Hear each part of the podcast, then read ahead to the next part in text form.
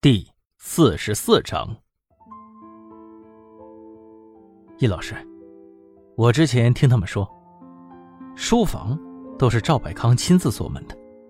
最近他受了伤，才要求秘书他们替他好好看着，锁门。但是他们也不知道里面有什么，还在一起讨论过呢。咻！袁浩松手，把语音消息发了出去。他现在头上缠着绷带，因为卧床头发东倒西歪。哥哥，你不要玩手机，专心吃饭。袁鑫正拿着勺子喂饭，手臂悬了半天，袁浩才回过神来。哎呀，欣欣，不好意思，我还在给易老师回消息呢。对了，欣欣，我那天看见有个小妹妹戴的围巾特别好看，我厚着脸皮问到了人家在哪儿买的，也给你淘了一个。袁鑫皱起了眉毛，嘟囔着说道：“我可不戴，土死了！这年头谁还戴那地摊货？”门口响起了脚步声，吱呀一声，主治医生带着两个助手来查房了。袁鑫眨巴着大眼睛，看见助理医生的胸牌上写着“陶冶”，扭头问道：“陶哥哥，我哥哥什么时候能回家呀？”小医生看起来年纪不大，留着跟在校学生一样的寸头，面对问询，他有点害羞地扶了扶眼镜。小妹妹，你哥哥身上有多处的骨折，伤得很严重，具体多久我们也说不好，但是短期内应该是不可以回家了。突然，柜子上的手机响了起来，陶冶一拍额头：“哎呀，易主任！”易主任又把手机给落下了。但是袁浩的数据他还没有记录完，这个小医生有点犹豫。袁鑫立刻懂事的拿起了手机追了出去。欣欣，你别跑，慢点儿。袁浩关切的说道。陶冶笑了笑问道：“袁先生，你每天念念叨叨的那个妹妹就是她吧？”袁浩露出了一口小白牙，笑了笑：“对，就是她。怎么样，漂亮吧？我跟你说，她小的时候就特别好看，人见人爱那种感觉，你懂吗？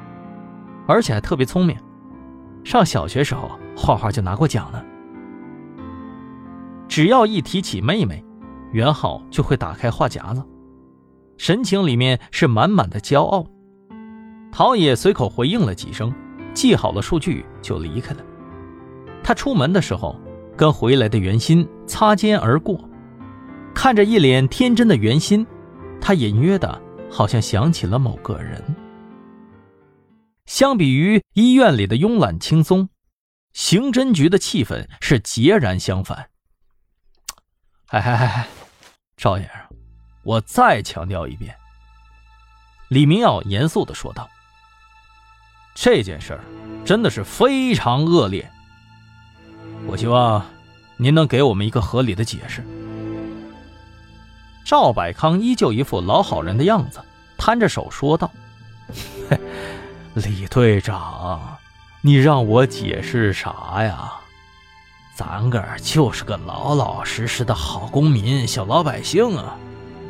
你说说，那有人勒索我也不能纵容黑恶势力欺压我们老百姓啊，我肯定不能给钱吧，我得跟他讲道理嘛，告诉他这是不对的。那你看我这道理给他讲明白了，回头你们又怀疑是我的问题，我这都说不清楚了。其实吧，李队长，我也理解，你们怀疑我也是正常的，你们也看见了。我那手底下都是一些白眼狼，我就说了他几句，他就擅自做出这种不是人的事儿来，成天往我脸上抹黑，我在你们这儿形象能好吗？哈哈哈。汪旭东抬头看了赵百康一眼：“那个赵先生，我们好像也没跟你说过，你的手下承认是他自己擅自做主的呀，你从哪儿知道的？”啊，这……赵百康被噎住了，但是他很快就反应过来了，这是汪旭东在咋呼他。哎，这位小同志啊，我赵某人是坐得正行得端，反正我没干过这种事儿。就算他们给我泼脏水，不还是有警察同志你们帮我主持公道的吗？赵百康的手机在桌子上没关，开了震动，已经响了好几轮了。他故作担心地看了看手机，暗示自己很忙。时间已经过去2个多小时了，看来他是决心要跟警方刚到底了。目前没有确凿的证据指向他教唆犯罪。李明耀最后还是决定先放他回去。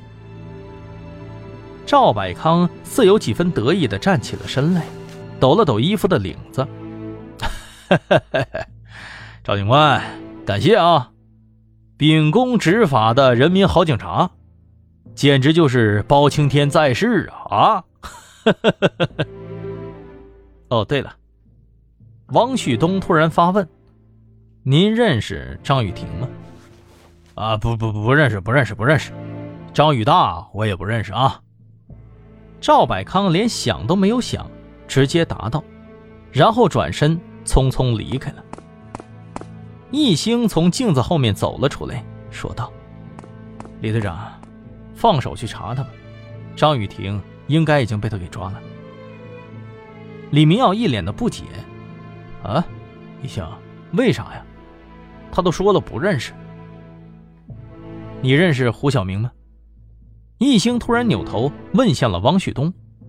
这突如其来的疑问让汪旭东的脑子短路了，才茫然地摇了摇头。一星耸了耸肩，其实我也不认识，我瞎编的。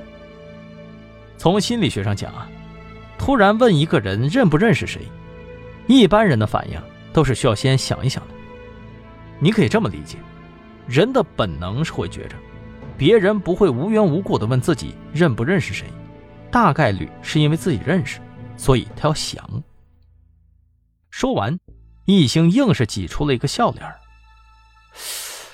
哦，义武，你的意思是赵百康跟张雨婷他俩是一伙的，一起串供呢？在这儿太卑鄙了吧？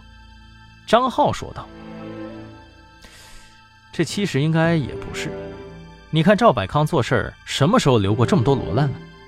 他是那种撇清一切嫌疑的人，越是他干的，看上去越不像是他干的。以他的谨慎，怎么会留下那么多的邮件记录，这么直接的线索呀？等着让我们查到他头上来吗？张浩听了有点不爽，自己费尽了心思查到了勒索院长的人是谁，结果他可能是被赵百康给当枪给使了。赵百康他也想知道是谁勒索的，于是借刀杀人，让警察帮忙给找着了。而且赵百康耳目众多，打探到了消息以后，先下手为强，抢在警察前面把张雨婷给控制住，也不是没有可能的。亲爱的听众朋友们，本集播讲完毕，感谢您的收听。如果喜欢，记得订阅和打赏一下哟。